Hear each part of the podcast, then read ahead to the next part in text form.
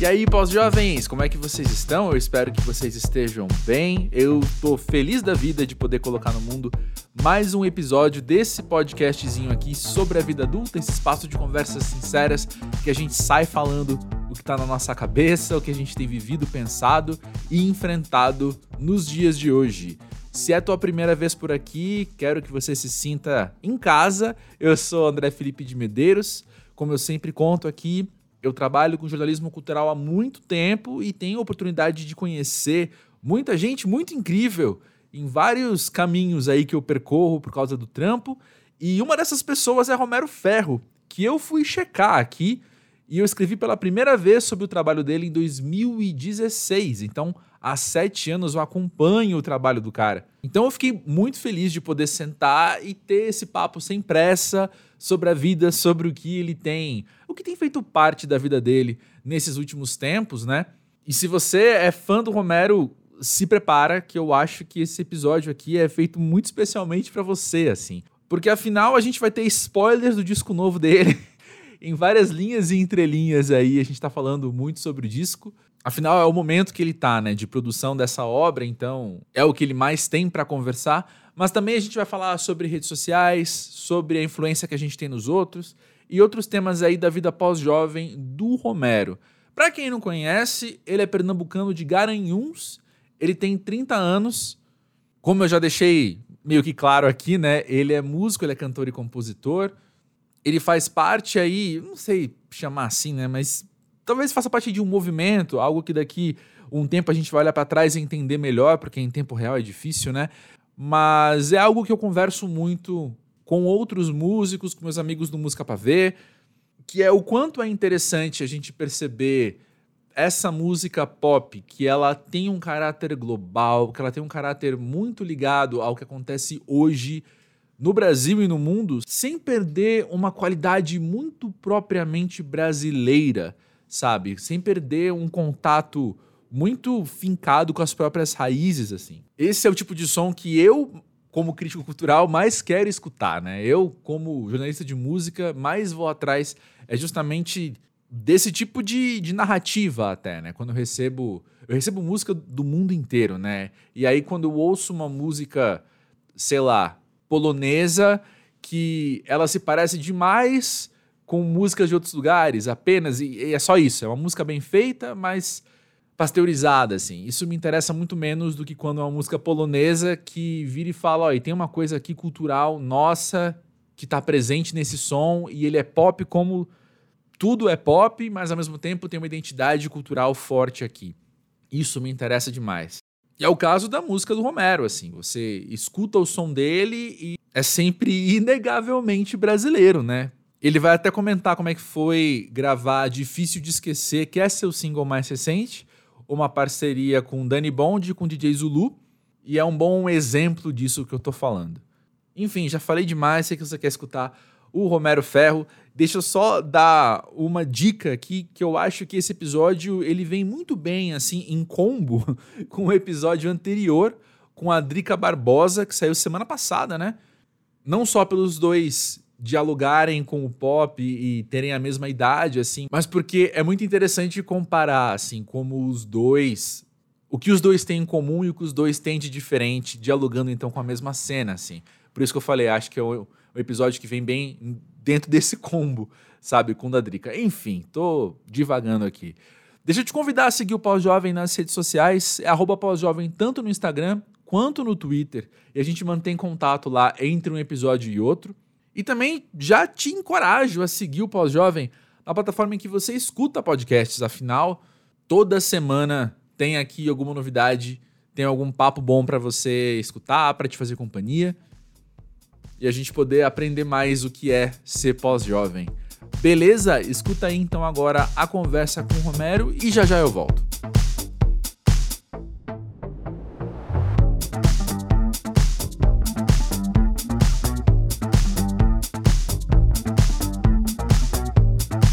Romero Ferro, conta pra gente, pra você, o que é ser pós-jovem?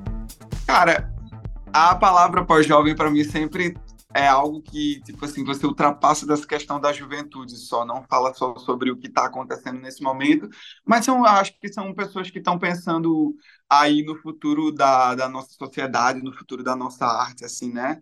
Jovens que fazem que, arte, que fazem música, no meu caso, que estão pensando além do agora, sabe? Que estão olhando para o futuro e, e, se preocupando com isso também. Isso para mim seria um bom conceito de pós-jovens, um grupo pós-jovens. Cara, esse episódio 194 e eu acho que é a primeira vez que alguém responde algo que é temático.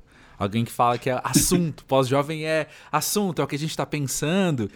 Que legal, vamos falar mais sobre isso então. É. Vamos esmiuçar, deixa eu entender o que, que você observa dos pós-jovens. O que, que os pós-jovens estão.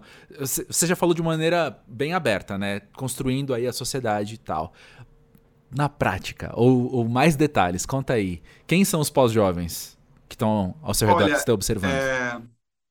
Eu acho que a gente, no, no, no mercado, assim, eu falo da música, mas eu acho que isso se, isso se passa para a arte de uma forma geral, assim. Tem sempre aquelas pessoas que elas estão correndo sempre atrás de alguma coisa e tem aquelas pessoas que naquele tempo de agora presente elas estão é, seguindo aquelas tendências que estão acontecendo no Sim. momento, musicais, sonoras, estéticas, de moda e tal, e tem aquela galera que está mais vanguarda, que está pensando mais para frente, que sabe o que é que está rolando naquele momento, é, que sabe quem está ali conectado ao presente, que sabe quem está correndo para tentar se conectar ao presente, mas essa galera está com uma cabeça mais no futuro, assim. Eu não vou ser uma pessoa é, egocêntrica ao, ao, ponto de ficar dizendo que eu estou aí conectado ao futuro, mas eu acho que eu sou um cara que eu estou sempre muito pensando aí à frente nesse ponto. Essa semana passada a gente estava falando a gente foi para um evento e tal, e, e, estávamos falando sobre o futuro da música e o que é que vai ser do futuro da música e o futuro da arte, com todas essas questões é, de tecnologia, de inteligência artificial, tudo isso que está surgindo de, mais, de forma mais forte agora. Uhum. Acho que depois da pandemia, tudo na pandemia e depois da pandemia, tudo envolvendo redes sociais e digital, inteligência artificial, tudo isso acabou ganhando uma força muito grande, né? Assim, uhum. pelo, pelo menos é a sensação que eu tenho tido. E eu acho que cada vez mais eu como artista e como é, pessoa da sociedade pensante que constrói uma sociedade que tenta contribuir com a sociedade de alguma forma eu fico muito nesse lugar de pós-jovem. Uhum. porque eu tô eu tô nessa situação de eu tô com 30 então assim eu já sou eu ainda sou jovem para muitas coisas mas eu já não sou tão jovem para algumas coisas. É isso que eu falo que é pós-jovem. para mim pós-jovem é, é exatamente e, isso Exatamente. E, e, e, eu me sinto nesse lugar, sabe? Eu, eu, tenho estado numa crise existencial constante e talvez isso seja a vida. E eu tenho cada vez mais entendido que ok, que massa, que eu tô inquieto com isso, que tem sempre alguma coisa me incomodando em vários lugares.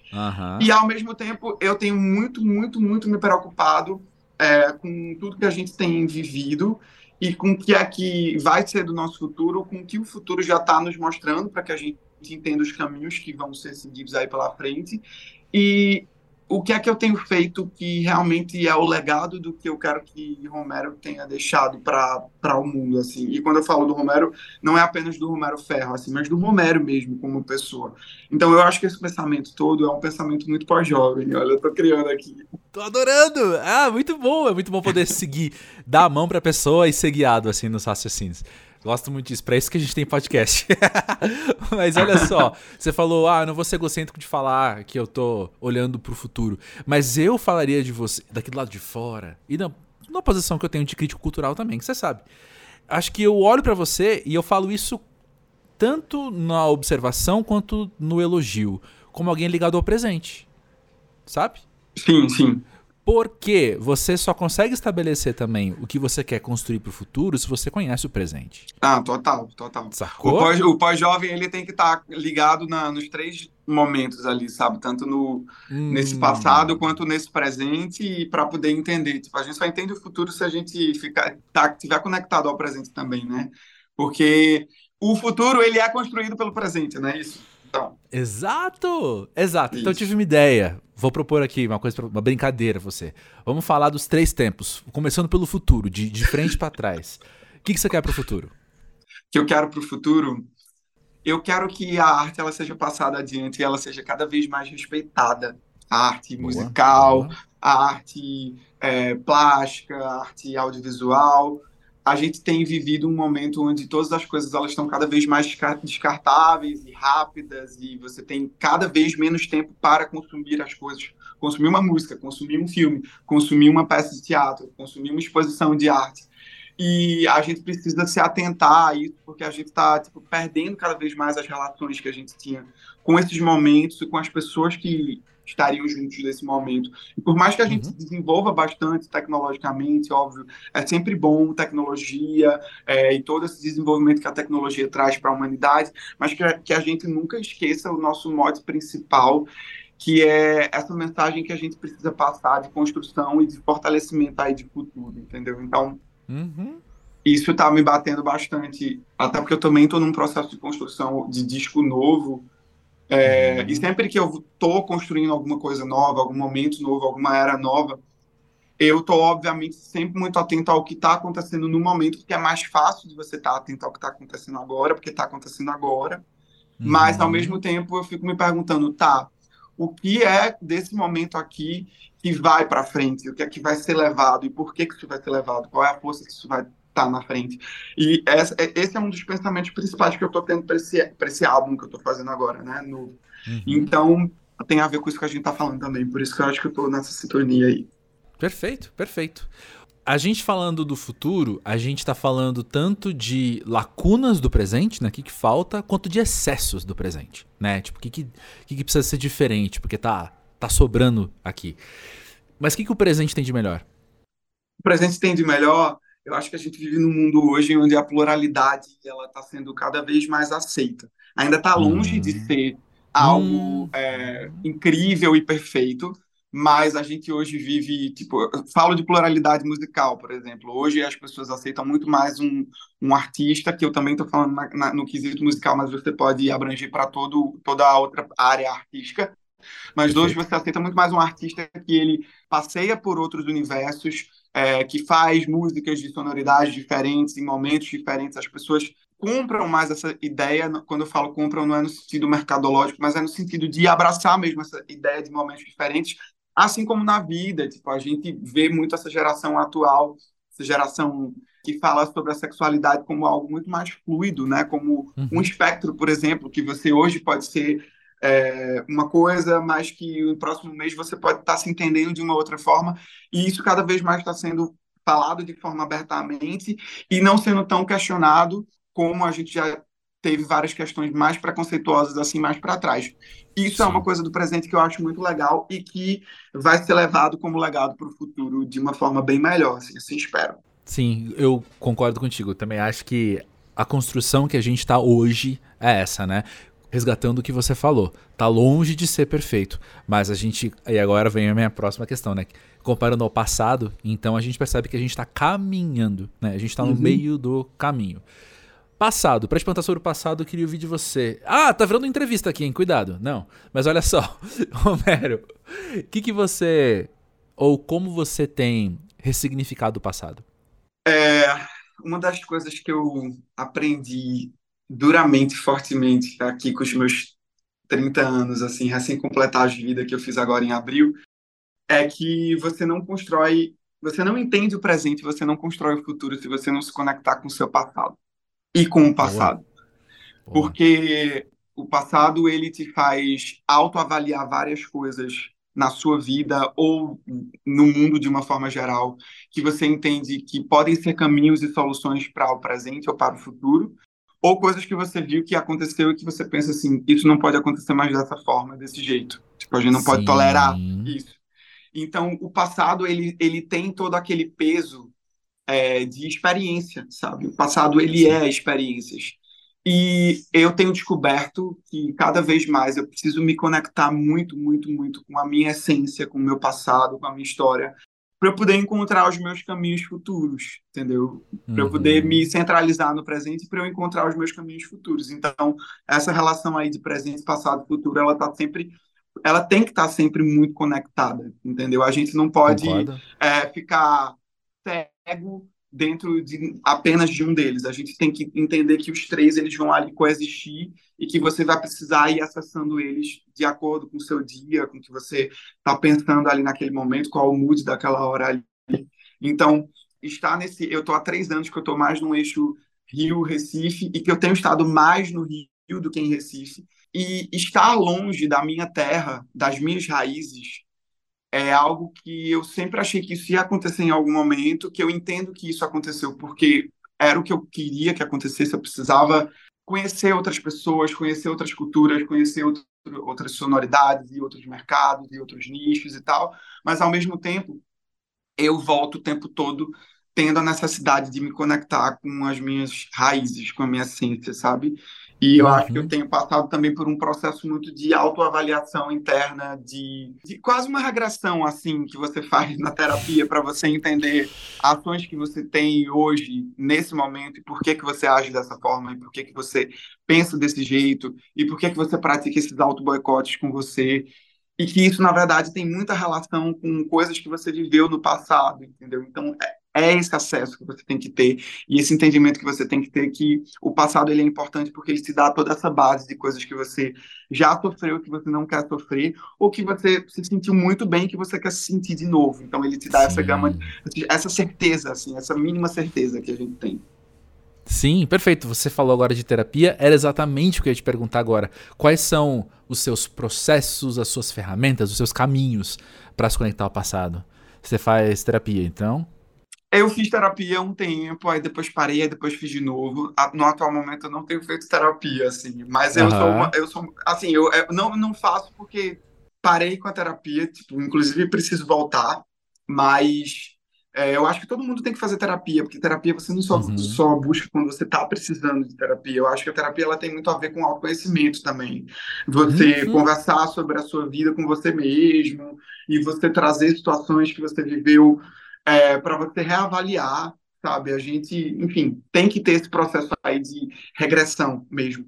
Então, eu hoje sou uma pessoa que eu tô cada vez mais conectado comigo nesse lugar, sabe? Nesse lugar de me encontrar mesmo e de encontrar o Romero esse Romero adulto, sabe? Esse Romero pensante, assim, porque eu acho que agora, perto dos 30, eu tô meio que fazendo uma análise do tipo assim, quando eu tinha 20 anos, eu achava que com 30 anos eu ia ser assim, assim, que eu ia estar onde, que eu ia estar fazendo isso, blá. Então, assim, o que é que eu estou fazendo de fato que eu pensava que eu faria, o que é que eu não estou fazendo e, e por, por que, que eu não estou fazendo. Aí. É. Uhum. E é, pensando também, tipo, o que é que eu não estou fazendo, ou melhor, o que é que eu não achava que eu faria com 30 anos, mas que eu estou fazendo com 30 anos, e por que, que eu estou fazendo? Tipo, são várias perguntas, né? Ficou meio confuso isso. Zero, zero confuso, porque é isso mesmo. Primeiro que a vida é confusa por si só, né? Primeiro que ser ah. pós-jovem é confuso por si só. Mas depois que é isso, acho que quando a gente acessa o passado, a gente tem respostas, mas a gente tem perguntas, né? A gente ah. encontra várias questões pra gente começar a responder. E algumas só o futuro vai vai trazer mesmo resposta, né? Mas a gente vai perguntando é, desde agora. Quando você olha para suas músicas, como a gente estava conversando agora antes de começar a gravar, né? Eu te conheci em 2016, então já tem aí sete anos, né? Quando você olha para suas músicas daquela época, o quanto isso participa do seu processo de autoconhecimento? Revisitar participa a própria muito, carreira, é, né?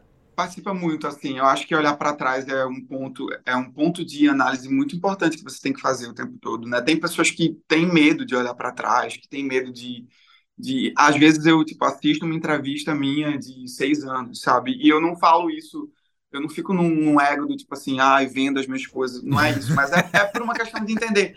Peraí, o que é que eu falei naquela época? O que é que eu estava pensando? Sim, Por que, é que eu estava pensando sim. isso, sabe? Sim. E é mais pesquisa que... e menos narcisismo. Isso, exato. E eu acho que tem um, um, um lance de você. Tipo, a, a arte para mim, os álbuns para mim, por exemplo, eles são realmente uma era onde eles são um registro emocional de você ali naquele momento, daquele Romero, no meu caso. Sim. Quando eu escuto meu álbum de 2016, que é o Acênico, eu tenho muito orgulho dele. Tem muitas coisas que eu faria diferente. Se eu fosse refazer ele hoje, eu não faria do mesmo Pô. jeito e tal. É. Mas eu respeito muito aquele cara que estava ali naquele momento, que pensou e que teve, é, teve todo aquele aquele processo em volta daquele projeto ali e como uhum. ele fez aquilo. Ele fez da melhor forma que ele podia fazer, isso eu tenho certeza. Assim, é. a mesma coisa com o Ferro também de 2019. Então, é, esses processos eles são tão bons para me conectar comigo, porque tem muita coisa que eu escuto que eu faço assim, nossa, isso aqui é tão legal, que bom, cara, que, que eu fiz isso. Como tem coisas que eu penso assim, faço, hum, não, não, não, não rola mais esse pensamento aqui, ah, enfim, ainda bem que minha cabeça mudou. E faz Sim. parte, sabe assim. Tanto que esse, esse álbum novo meu, ele tem muito é, dessa costura de desses, desses processos passados. Assim, eu acho que esse álbum novo tem um pouco do meu primeiro álbum, um pouco do meu segundo e um tipo um terceiro momento, assim, sabe? Ele é como se fosse uma justamente essa revisitada mesmo, sabe? De, de, de fechar um ciclo, de fechar uma, uma trilogia aí que na minha cabeça vai fazer muito sentido, talvez para as pessoas que escutem nem faça tanto, mas é importante. Ah, mas a gente vai curtir. Tá fazendo. É. é. a gente vai curtir de qualquer forma. Aí um disco novo a gente vai adorar. Mas é isso. Eu, você falou de conectar as próprias raízes estando no Rio, e isso me trouxe imediatamente para um episódio recente aqui do Pós-Jovem com a Márcia Castro, que ela contou algo parecido, né? Também morando em São Paulo, ela volta a Salvador e revive muita coisa dela lá, enfim. E eu queria, na verdade, trazer esse assunto para você conectando isso muito à música. Por quê? Porque você é uma das pessoas que já há uns bons anos eu aponto como dizendo, pessoal, olha aqui o que esse cara está fazendo, que eu acho que é o mais interessante possível. Porque o cara está conectado, repito, vou repetir esse assunto. O cara está conectado ao agora, ele está olhando para a música de hoje, se dialogando com o pop de hoje, mas ele também está conectado ao local e isso é muito legal. Sim. Porque não é o Romero fazendo o mesmo pop que o cara da Noruega e o cara da Tailândia. Não, não, não, não. O pop que o Romero faz, só um brasileiro, talvez só um pernambucano faria. Sacou? Isso. Você, Duda Beat, também do Pernambuco. Mas aí tem gente, enfim, de vários lugares do Brasil que eu aponto e falo, ó. E também, eu recebo coisas do mundo inteiro, assim, né? E de vez em quando vem, cara, não sei, alguma coisa angolana, que aí é pop, igual o Romero, mas é pop Sim. daquele jeito angolano, também da Jamaica, e por aí vai. Enfim. Não sei o que, que, eu ia perguntar. Só ia te trazer essas coisas e eu vi de você. O que, que você acha? Márcia, você estava falando da Márcia Castro, que você falou. eu lembro o meu caminho, eu só não lembro o meu destino. Mas assim, eu queria, na verdade, ouvir de você isso, assim, como é que você enxerga, talvez, né, a sua conexão, as suas raízes ligando a sua música? Uma coisa muito engraçada que foi é, essa vinda pra, mais para cá, para o Sudeste, assim, mais constantemente, já no final de 2019, quando eu tinha lançado o Ferro, que eu lancei, acho que foi no final de agosto de 2019, acho que foi bem por aí. Um pouquinho Sim. antes da, logo, um pouquinho antes da pandemia. Sim. Quando eu lancei o disco, que eu vim para, que eu comecei a vir mais para cá, eu passei é, seis meses de 2019 já aqui, já aqui entre Sim. Rio e São Paulo mas voltando para Recife, vindo para cá, voltando e vindo. Eu entendi que tinha um mercado aqui que eu precisava explorar.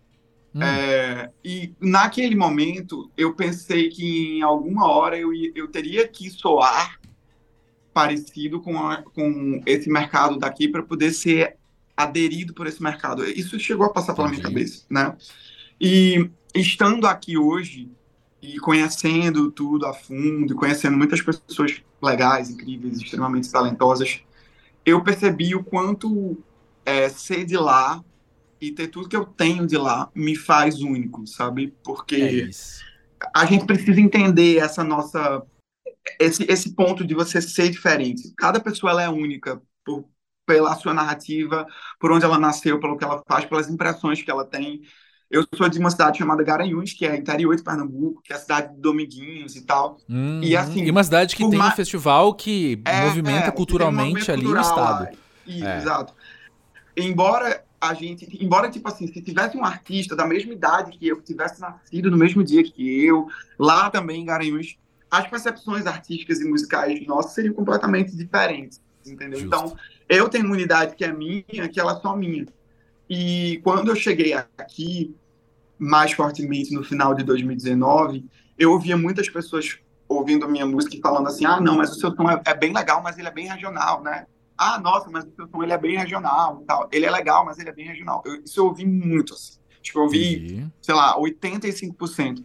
E isso, naquele momento, me soava, assim, um tanto preconceituoso. Eu acho que as pessoas Sim. que falavam isso também não entendiam o que estavam falando de fato.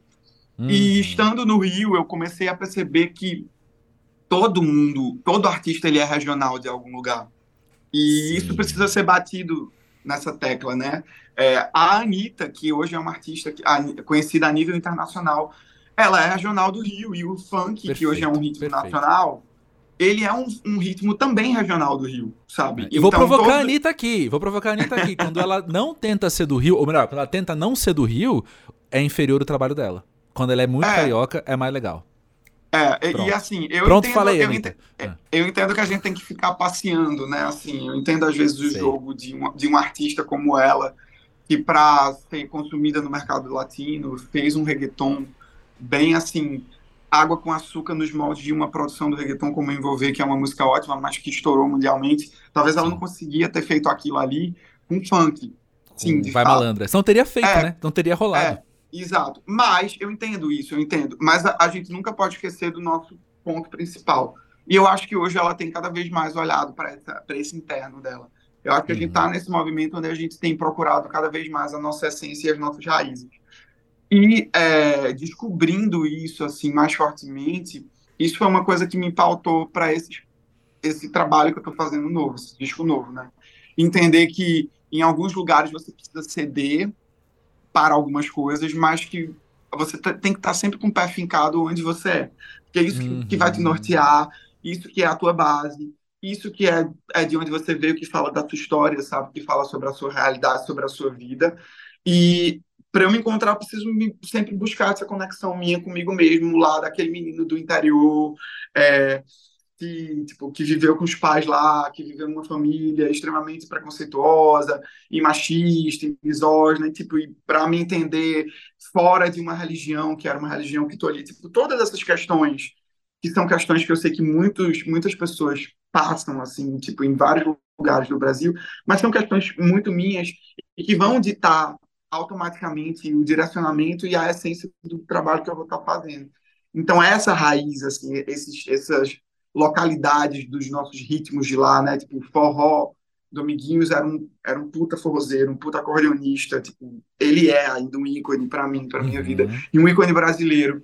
Uhum. Ele, tipo, tinha o forró ali forte, ele tinha a inspiração do forró de Luiz Gonzaga, então, assim, o forró ele não é só um ritmo regional, ele é regional também, mas o forró ele é nacional, porque ele é do Brasil. Sim, e essa sim. discussão, e essa defesa dessa discussão, é uma coisa que cada vez mais eu tenho me apropriado e tenho entendido, e tenho batido de frente, e eu tenho visto muitas figuras, assim, é, de projeções até muito maiores que, que a minha, falando sobre isso, e a gente está nesse momento falando sobre essa pluralidade que eu falei ali mais atrás, de tipo, uma coisa boa do presente é a gente poder falar sobre essa pluralidade e bater sobre essa pluralidade. Então, é, tá, tá voltando para o meu interior. Tipo, ah, eu fiz show agora em junho, no final de junho lá. Eu tinha três dias ainda lá no, no, no Nordeste, né, em Pernambuco, e ao invés, sei lá, de eu fazer qualquer outra coisa, eu voltei para casa dos meus pais, que eles moram hoje no interior, que é, é uma cidade ainda menor do que Garanhuns, que é pertinho de Garanhuns, mas é menor uhum. ainda. E eu voltei para lá, porque eu vivi muito tempo da minha infância lá também, para poder lembrar das coisas, para poder tipo, me reconectar e tipo, pensar, poxa, era assim há tantos anos, poxa, eu tinha esses sonhos quando eu estava aqui, que doideira isso tudo, né? Então, assim, é importante a gente estar tá o tempo todo se costurando nesse lugar aí. Concordo, concordo demais. E é, eu tenho essa pira, assim, às vezes eu fico confrontando esse lugar do passado que a gente olha e fala, eu tô em outro lugar hoje, né? Porque eu sendo sudestino, eu tenho certeza absoluta que eu já falei música regional, sabe? Eu tenho certeza absoluta. Eu não vou lembrar de uma situação, mas eu, eu posso afirmar que eu já, já falei isso, sabe? Porque eu fui ensinado isso, né? E é igual quando você olha para um gringo que fala world music e naquele naquela prateleira tá um folk japonês, tá uma música do, do, da Europa do Leste e tá um samba. Você fala, cara, uma coisa não tem nada a ver com a outra, sabe? É. Então, toda música é regional e toda música vem de algum lugar do mundo, ponto, né? Então a gente precisa, ainda mais Tá, eu tô falando da minha realidade de crítico cultural principalmente, né? Eu preciso buscar as palavras. Que nome que isso tem? Né? Qual, como chamam essas coisas? E, e daí poder falar, ah, a música do, do Romero não é regional, Ela é pop e isso a gente não vai discutir, que você faz música pop. Mas assim, aí... mas, mas bebe, do, bebe do regional, porque todo artista bebe do seu regional. Aí, tipo, isso, né? eu falei do local, do que é, é. local, do que isso é, é, de berço. Sim, uhum. não, total. E eu acho assim, é, quando, a, tipo, às vezes eu vejo pessoas, por exemplo, que vão. Quando tem alguém que vem fazer alguma crítica ao meu trabalho, alguma coisa, já tiveram pessoas que vieram me criticar é, e me chamar de artista local, sabe assim? É tipo, ai ah, não, porque aquele artista hum. local lá de Pernambuco, achando que isso era uma coisa que ia me diminuir, sabe? Que Caramba, me, me mas é menor. neutro, né? Porque, é, porque eu tava num line do festival e aí a, a pessoa questionou ah. assim, ah, o que, é que esse artista local de Pernambuco tá fazendo no line desse festival? Tipo assim, Entendi. Sabe? Existe, é, existe esse... É, a galera que fala sobre o regional, fala sobre o ser local, como algo que fosse menor, mas ninguém é. para para pensar, ou a maior parte das pessoas não param para pensar, que o problema não é você falar que o seu trabalho ele bebe de, de, dos regionalismos ou ele bebe da sua localidade. Isso é, isso é muito óbvio que aconteça dos artistas e que, do lugar onde ele saiu. A não ser que um artista que ele ali está tipo, 100% fabricado num outro contexto, e aí, enfim, ele não vem desse pensamento. Mas um artista que, tipo, a própria Marina Senna hoje, que ela fez um, um álbum, um segundo álbum, que tem uma uhum. timbragem, umas coisas super contemporâneas e tal, com a produção uhum. do Yuri.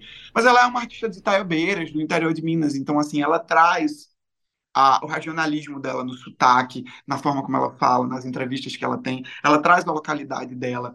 E todo mundo é local de algum lugar e todo mundo é regional Perfeito. de algum lugar. Então, a gente está batendo essa tecla aí, sabe, para não achar que esse tipo de colocação é uma inferiorização ao trabalho que você faz ou à imagem que você tem, sabe? Perfeito. É, enfim, mas são, são, são pensamentos. Não, estamos aqui pra gente jogar pensamentos na roda mesmo, né? Eu acho que quando a gente. Sempre que a gente se engaja também numa atitude de decolonialismo, né, da gente ir contra o colonialismo, eu acho que a gente consegue interceptar melhor esse nosso caminho de já que eu sou colônia, eu busco uma metrópole. Ou seja, o que vem de fora, o que vem de longe, sempre vai ter um ar de superioridade na maneira com que eu olho para aquilo, né? Então o artista local Sim. é daqui, ah, então ele é inferior, porque aquele artista que se deslocou, que veio de outro lugar, ele automaticamente é superior. Acho que quando a gente entende essas narrativas também, que são culturais, que são invisíveis, né? Elas estão aqui no nosso DNA, elas não estão aqui na nossa cara. Então, por isso que a gente tem que descobrir e investigar para a gente poder se levantar e ir contra. Aí a gente começa a, a organizar o vocabulário, repito, né? A procurar é, as palavras perfeito, certas para falar dessas coisas. Mas é todas. é muito sobre isso, muito sobre isso. E a gente tende muito a prestar mais atenção no que está vindo de fora, no que no, é, ao invés do que tem dentro da gente, né? A gente faz isso com a nossa hum. vida pessoal, quanto mais com artistas, sabe?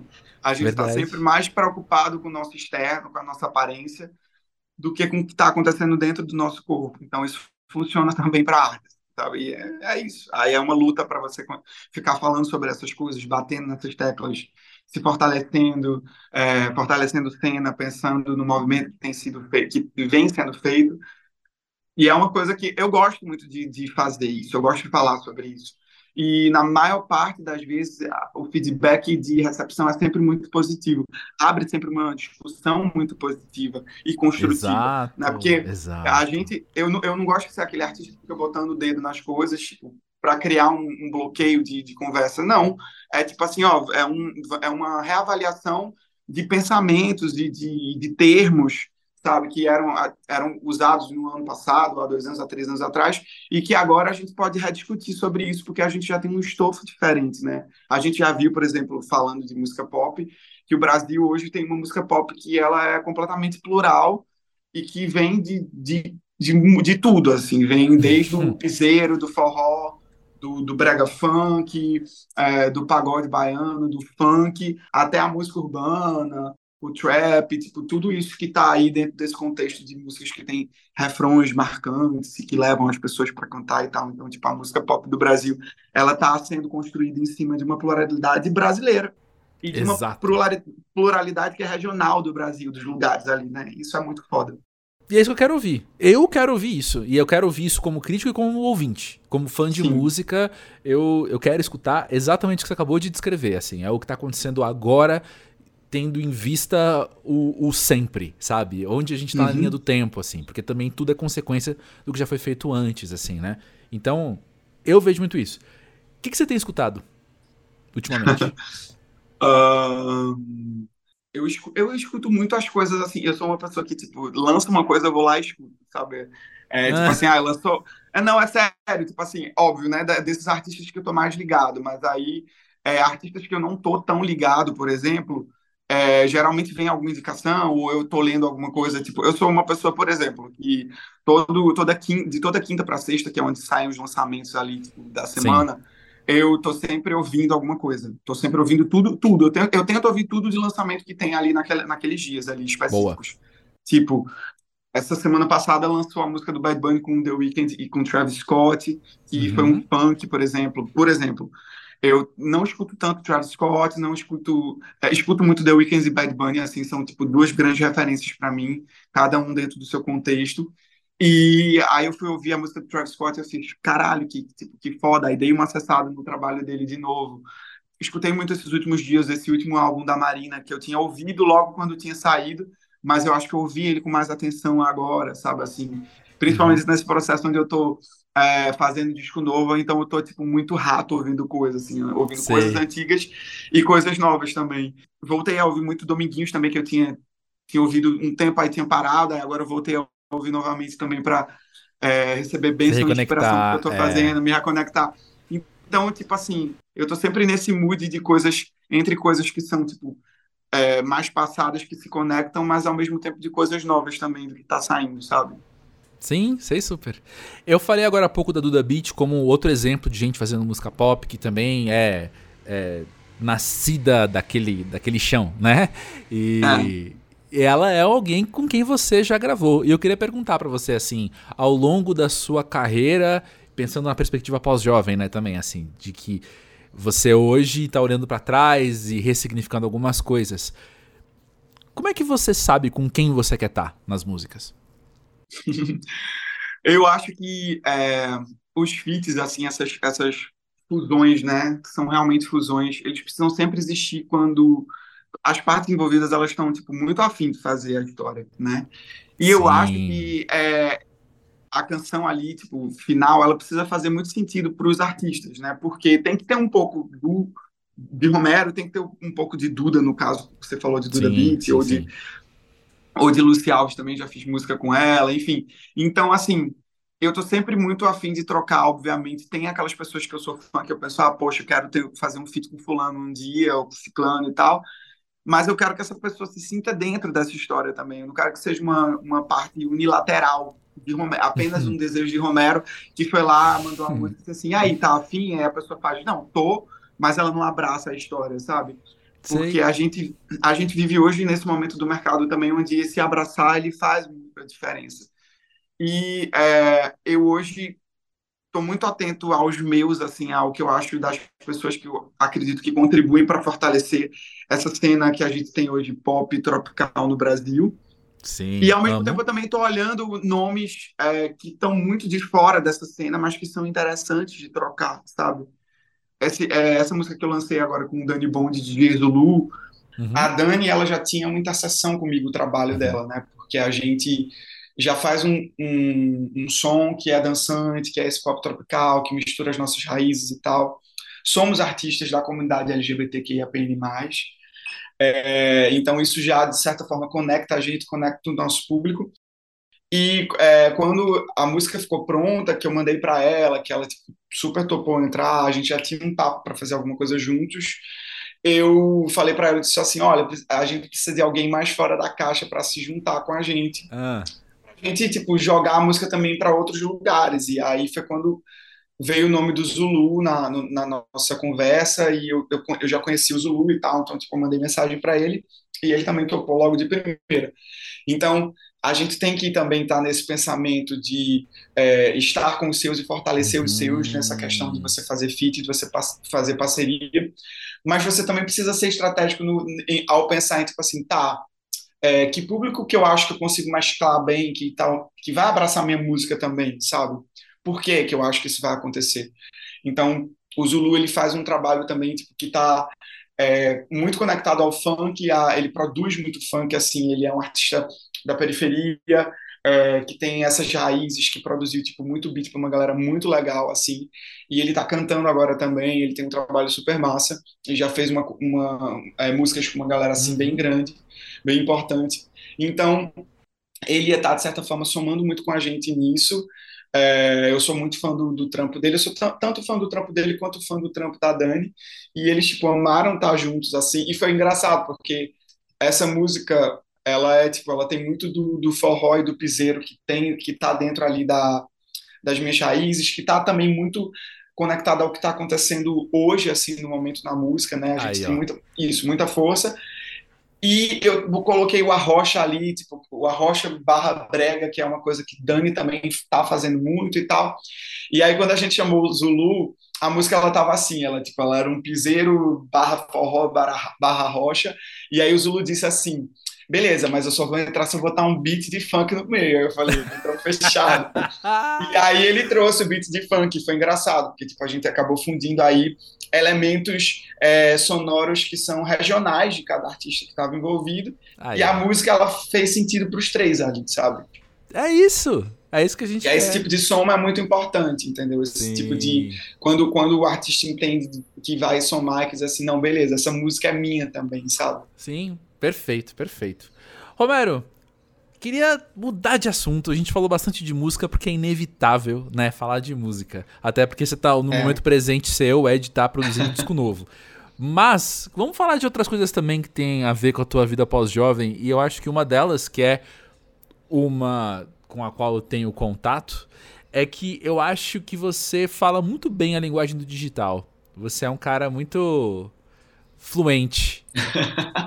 Você fala de redes sociais assim num todo? É. é eu, eu é, assim, eu confesso que às vezes isso é uma coisa que pesa muito. A gente hoje se sente muito cobrado com redes sociais, né? E Sim. eu não falo não só do trabalho especificamente, mas de você estar tá presente 24 horas, de você estar tá mostrando o que você está fazendo, enfim. Uhum. É, muitas pessoas mostram só quando está tudo bem, ou enfim, tem uma galera que mostra quando está tudo bem, quando está tudo mal. Tem uma galera que maquia isso tudo e eu acho que as redes sociais elas viraram os nossos canais de televisão, sabe? Eu digo sim, isso assim, sim, sim. que cada, cada pessoa tem a sua tem o seu Instagram, tem o seu TikTok ali e é o seu canal de TV, que você comanda ali a programação do que vai acontecer diariamente, do que você vai subir, o que vai subir, o que não vai. Eu acho as redes sociais fantásticas, assim, mas eu acho que a gente também está num momento onde tudo precisa ser questionado com relação a elas, por conta do excesso das redes sociais, Perfeito. do excesso que isso causa na nossa ansiedade, né, no nosso pensamento. Então, assim, eu sempre tenho muito, eu sempre fico muito com os pés atrás, assim, quando chega alguma coisa nova, quando chega uma ferramenta nova. Eu não sou aquela pessoa que uso logo de início, uhum. porque eu espero, tipo, ver o que, é que aquilo ali vai acontecer para saber, tipo, ah, agora mesmo o Threads saiu e eu fiquei, meu Deus do céu, outra rede social, o Threads e tal, não, não, não. Mas eu entendo que, de certa forma, também isso é um, uma, um movimento onde você tem mais contato com as pessoas que estão conectadas a você, é, não só um Romero cantor barra músico ali, mas, um, mas o Romero, assim, eu acho que a, as redes sociais, elas fortaleceram muito a imagem a imagem das pessoas, sim, sabe? Sim. Do André, do Romero, e, tipo, isso tem muita gente, muita gente que chega nas minhas redes sociais e fala assim: Nossa, eu vi um rio seu sobre alguma coisa específica e eu nem sabia que você cantava. Nossa, e aí eu fui ver. Ah. Isso, é, isso é muito engraçado, assim, é. né? Porque é um 360, é, uma, é um, um prisma aí de possibilidades que está também dentro ali daquela pluralidade que a gente estava falando, é, que a gente, tipo, por muito tempo nos anos 80 e 90, o formato de, de artista, de trabalho artístico, ele era tipo, quadrado de um jeito. Sim. A gente hoje vive é, um artista onde ele é muito mais plural, onde você vê um artista tipo atuando, cozinhando, é, tipo apresentando um programa de culinária ou tipo sei lá fazendo uma coisa que não tem diretamente nada a ver com o que ele já fazia, mas que aquilo ali era alguma verdade dele em algum lugar, uhum. mas que as uhum. pessoas não sabiam, porque as pessoas só conheciam um lado ali daquela pessoa. E agora acaba que com a rede social você apresenta outras possibilidades. E eu me vi assim, é, tentado a, a, a, mostrar outras facetas minhas, sabe? que só quem convive intimamente comigo me conhece. E isso é legal também, assim, quando você não vira escravo disso, sabe? Aí. E você tá gostando? Ou tá. Eu tô gostando, assim, tô gostando bastante. Tem que ter realmente um esqueminha para você organizar tipo, o trabalho que você já faz naturalmente com o trabalho de redes sociais, porque é um trabalho Nossa, também. leva se você tempo quiser demais. Que isso vire um trabalho. É, Uhum. é um trabalho se você quiser que isso vire trabalho, é, se você quiser que isso rentabilize você. Eu acho que a minha virada de chave com redes sociais foi na pandemia, porque eu parei de fazer show Uhum. e eu passei a, a, a ganhar dinheiro pela, pela publicidade que eu estava vendendo nas minhas redes sociais, pelo espaço que eu estava vendendo nas minhas redes sociais. Uhum. E aí, quando eu entendi isso, eu falei assim: opa, tipo assim, dá para você ser rentabilizado aqui também, entendeu? Sim. E fui mais mergulhar a fundo, né? E pensar em, em coisas e dinâmicas, enfim. Sim, não, massa. E pensando nas redes sociais e pensando como você falou, assim, elas têm um potencial de fazer mal, né? Resumindo muito. E, Muito, E também muito. voltando, voltando a nossas questões iniciais aqui na conversa, assim, falando de construção de futuro. Eu nunca ouvi você falar isso, a gente nunca tocou essa figurinha, mas eu consigo chutar, palpitar, arriscar dizer que você recebe mensagem de gente, principalmente mais nova, que tá olhando você, ocupando os seus espaços, fazendo a sua arte, promovendo as suas narrativas, os seus discursos e se sentindo contemplada, inspirada, amparada. E aí, como é que é então, portanto, lidar com a tua influência nos outros? É, esse termo influência, né? Influencer, influenciadores, influenciador. Eu usei de Foi propósito. uma coisa. É, né? Uhum. Foi uma coisa que é, surgiu assim, tipo, mais fortemente agora também. Pelo menos para mim, eu vim dar atenção nessa questão de tipo, influencer, o que é ser um influencer. Mas agora do tipo durante a pandemia mesmo. Uhum. Porém, depois eu também me, me questionei, tipo assim, nossa, não, tipo, eu sempre fiz uma arte voltada para as pessoas, então, de certa forma, eu sempre fui um influenciador, né? Uhum. E nós somos influenciadores na nossa Uhum. vida pessoal também. Então, isso é um termo que, tipo, ele abrange isso tudo aí. Eu sempre recebo esse tipo de mensagem, eu recebo muitas mensagens dessa forma. Eu fico muito feliz, assim, fico muito emocionado, porque é muito importante, às vezes, você falar sobre coisas e dar, ou dar depoimentos de situações que você passou, que para você eram coisas muito pessoais, ou eram coisas muito simples, Sim. ou eram coisas que você imaginava que, ah, isso aqui é só meu, eu nunca vou falar sobre isso com ninguém. E as experiências que eu tive de abrir sobre essas coisas, de tocar em, em lugares, em feridas, é, de me mostrar vulnerável, de fato, tipo, nas redes sociais, trouxe para mim um abraço digital, né? Como assim posso dizer? Muito, muito forte, muito importante. E eu entendi que eu podia também acessar esse lugar, acessar esse lugar de comunicação, assim, Uhum. nunca achando que eu tô, é, que eu sou melhor, ou mais maduro, ou que eu tenho mais vivências do que aquela pessoa que está me mandando mensagem, de jeito nenhum. Uhum. Sempre que eu respondo mensagem, eu sempre respondo tipo assim, ó, poxa, obrigado, que bom que você se conectou, fico muito feliz.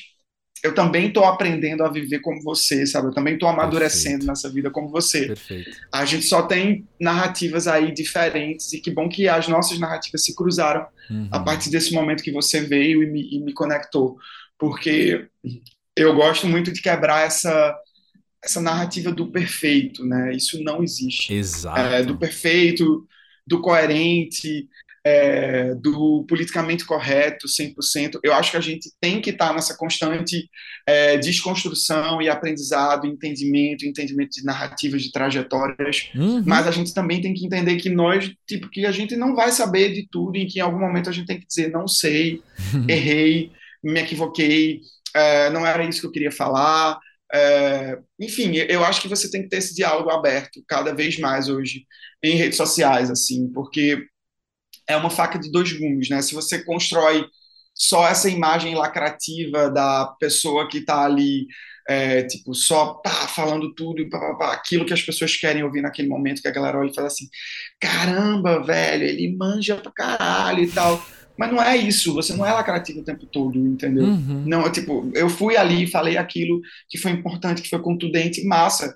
Mas o Romero também erra, tipo, muitas vezes eu não sei o que falar, tipo, tem muitas coisas que chegam para mim E eu olho assim, eu penso, meu Deus, eu nunca tinha nem pensado nisso, sabe? Eu nunca tinha pensado sobre, sobre, é, tipo, acho que um, dando um exemplo assim, teve um, tem uns dois, três, não, tem uns dois anos mais ou menos que eu fui num evento é, falando sobre sobre a arte dos povos originários, é, sobre os artistas indígenas e tal, e eu ouvi uma, uma palestra, tipo, foi num, num jantar, assim, que, tipo, que rolou, trazendo vários artistas de vários lugares, assim, artistas, influenciadores, atores, enfim, né, tipo, artistas de uma forma geral, para falar sobre a invisibilização, a invisibilização, a, a invisibilização, ó, tá vendo? Não sei nem falar invisibilização. Como é que eu vou ser referência para alguém? É brincadeira.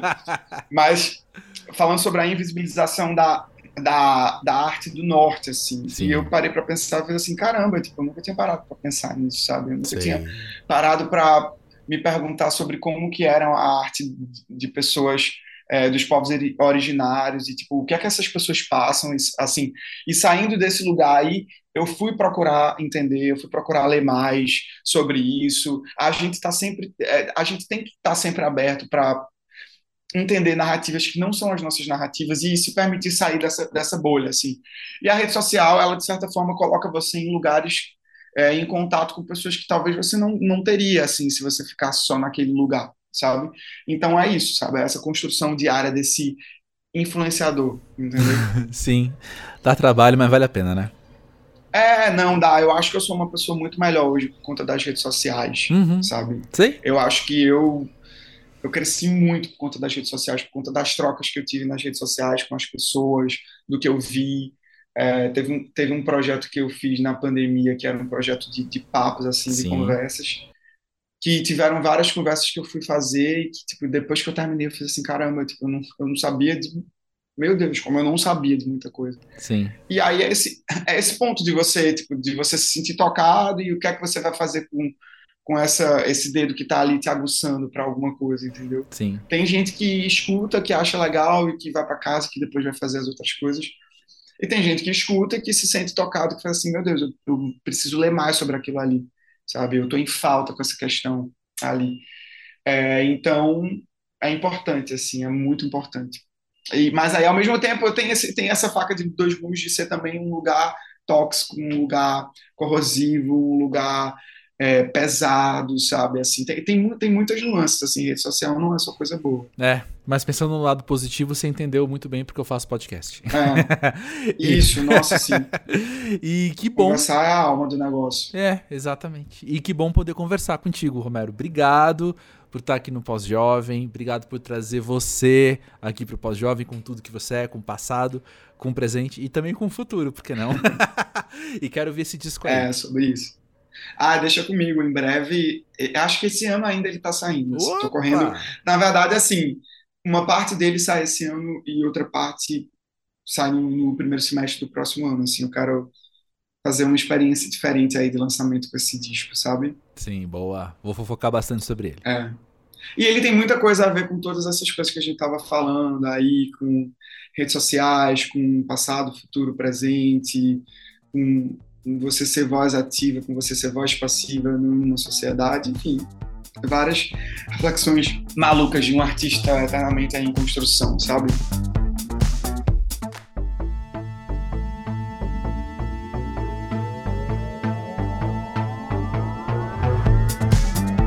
Vou contar para vocês que eu rascunhei mentalmente dezenas de coisas para falar com vocês aqui ao final desse episódio, né? Mas eu tava agora de manhã pensando mais propriamente, né, o, o que gravar, e eu decidi, assim, que se esse episódio falou tanto sobre música, bora continuar no assunto, ué. Sempre tenho que falar sobre música, né? E aí eu tava lembrando que ontem à noite na academia eu tava conversando com os meus amigos, assim, no meio do treino, e tem uma menina que tá treinando com a gente que ela tem 14 anos. O pai dela tem a minha idade, inclusive, né? Então, enfim, momentos pós-jovens, né? A gente tá ali de igual para igual e o pai dela tem a, a, minha idade, ela podia ser minha filha, né?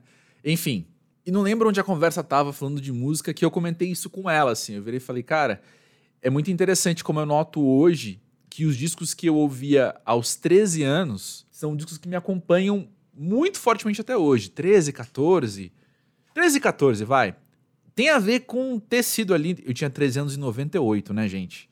Então, assim, foi um ano muito rico pra música. Foi o ano que a Lauryn Hill lançou o primeiro e meio que único álbum solo dela, que eu ouço frequentemente, ainda hoje, 25 anos depois.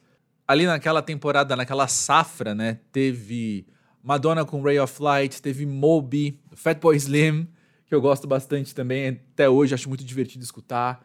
New Radicals, que é uma banda que até no ano passado voltou a dar as caras por aí, tem matéria no Música para Ver que eu escrevi sobre isso. Alanis, claro, né?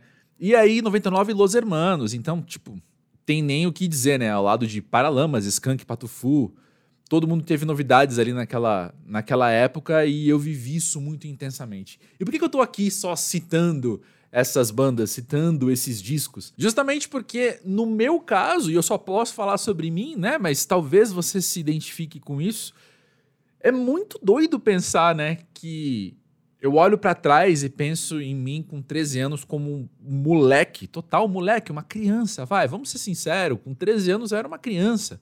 Mas umas escolhas que eu fiz ali atrás estão em mim até hoje muito forte, né? É difícil pensar em escolha, porque eu acho que gosto, no meu caso, gosto musical não é uma escolha, né? Eu vou recebendo, eu vou experimentando e vou seguindo aquilo que mais me interessa. Nunca escolhi gostar, nunca aprendi a gostar de alguma coisa. Entendo que tem gente que passa por esse processo, não é o meu caso para mim essas coisas são um pouco mais orgânicas, saca? Mas é isso, assim, né? A escolha de comprar aquele CD naquela época, a escolha de comprar a revista que tinha aquela banda na capa, tudo isso acabou me formando de um jeito que eu nunca imaginei que iria me formar, né? E eu tenho, eu tô gravando esse episódio olhando pro lado e vendo a minha estante de CDs, que eu ainda tenho uma estante de CDs aqui em casa e tenho, tenho duas estantes de CDs, na verdade, CDs que ficam espalhados pela estante de livros também. E vendo esses nomes, assim, vem uns à mente, assim, desperto. Eu falei do New Radicals, tá logo ali. Wallflowers, quem, quem viveu aquela época sabe o que é Wallflowers. Cardigans, mano, discões, assim, daquela época que eu era muito moleque e quando eu ouço hoje não é nostalgia, sou eu, sabe? Eu acho que é aí que eu queria chegar. Como é bom a gente ser pós-jovem e ouvir música de antigamente como sendo de hoje também e descobrir novas nuances, descobrir novas letras, descobrir coisas que, obviamente, eu aos 13 anos não ia entender no que estava sendo cantado, no que estava sendo proposto enquanto mensagem. E que bom poder seguir aproveitando essas coisas. Eu acho importante ressaltar isso também, porque no caso do Romero e do meu, como a gente é muito inevitavelmente atento ao que está acontecendo agora em termos de mercado também, a gente cai naquele papo que todo mundo já escutou e que é muito verdade, por isso que é repetido, que é como a música hoje em dia muitas vezes é descartável, né? Como a música hoje em dia é só mais um lançamento de single, é só mais um lançamento de EP, é só mais uma ação publicitária quase, é menos arte do que isso. Não é o caso do Romero, o que a gente acabou de conversar, né, gente? Olha o que ele tá propondo aí pro disco dele, enquanto busca das raízes e tal. Obviamente eu não tô falando dele, mas nós sabemos que essa é a realidade para vários artistas. Eu até relutei em usar esse termo, né? Mas é isso, assim, as pessoas estão se propondo a colocar música no mundo, uma música sabendo que é vai passar, é só para esse momento entrar na tal playlist, conseguir tal, não sei, tal festival, tal show e acabou. E é isso aí, bola para frente. E como é bom a gente poder se conectar a essa infinitude da música, né? A gente lembrar que tem músicas que pra gente vão ser eternas, assim, músicas que pra gente falaram uma coisa uma vez, falaram outra coisa, vão falar outra coisa hoje, né? Mas vai ser sempre um lugar seguro, um voltar para casa, um, um poder se reconectar, não só com aquela época, não só com a minha nostalgia, com a minha saudade, com com a minha história, mas com comigo, sabe? eu escuto esses discos quando eu tô atordoado com tanta novidade que a vida tá mandando para cima de mim e eu posso me abrigar em algum disco desses, sabe? Como é bom esse privilégio, como é bom a gente ter isso com novas tecnologias também. Então, eu falei, tem a estante de CDs aqui, mas um, tem vários CDs que eu nunca pude comprar e que eu nunca tive e acabou, assim, foi peguei emprestado de algum amigo e acabou. Dois, Eu mal tenho onde ouvir CD hoje, tenho que ligar meu videogame, aí imagina, passar o CD no videogame com a televisão ligada, sei lá.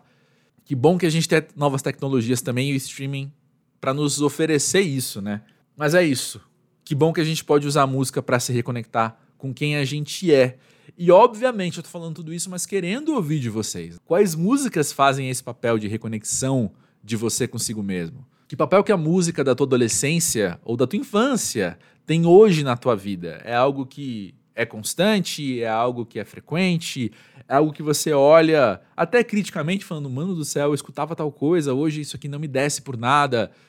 Mal cabe nostalgia aí de tão tão asqueroso que é escutar tal banda ou tal disco ou tal cantor, enfim. Tô muito curioso para ouvir de você. Vamos conversar mais aí no podcast pós-jovem.com.br, que eu sempre vou adorar trazer mais de você aqui pro podcast. Lembrando também que arroba pós-jovem do Twitter e do Instagram tá aí pra gente bater um papo. Beleza? Eu não falei na introdução desse episódio porque eu esqueci, mas tem também a newsletter do Pós-Jovem para você seguir, acompanhar, receber de duas em duas semanas, às segundas-feiras. Tem várias fofocas de bastidores, mas também tem várias expansões de assuntos que, que surgem aqui pelo podcast e que a gente pode trabalhar de uma outra forma ali no texto. Eu espero que você goste. Os links para tudo isso, newsletter e redes sociais, estão na descrição deste episódio, não tem erro. Beleza? Espero que esse tempo aqui tenha te feito bem, tenha sido construtivo para você, tenha te feito uma boa companhia. Afinal, estamos aqui para isso. Beleza? A gente conversa então e a gente se vê numa próxima. Valeu aí pela moral, valeu aí por estar junto. Grande beijo.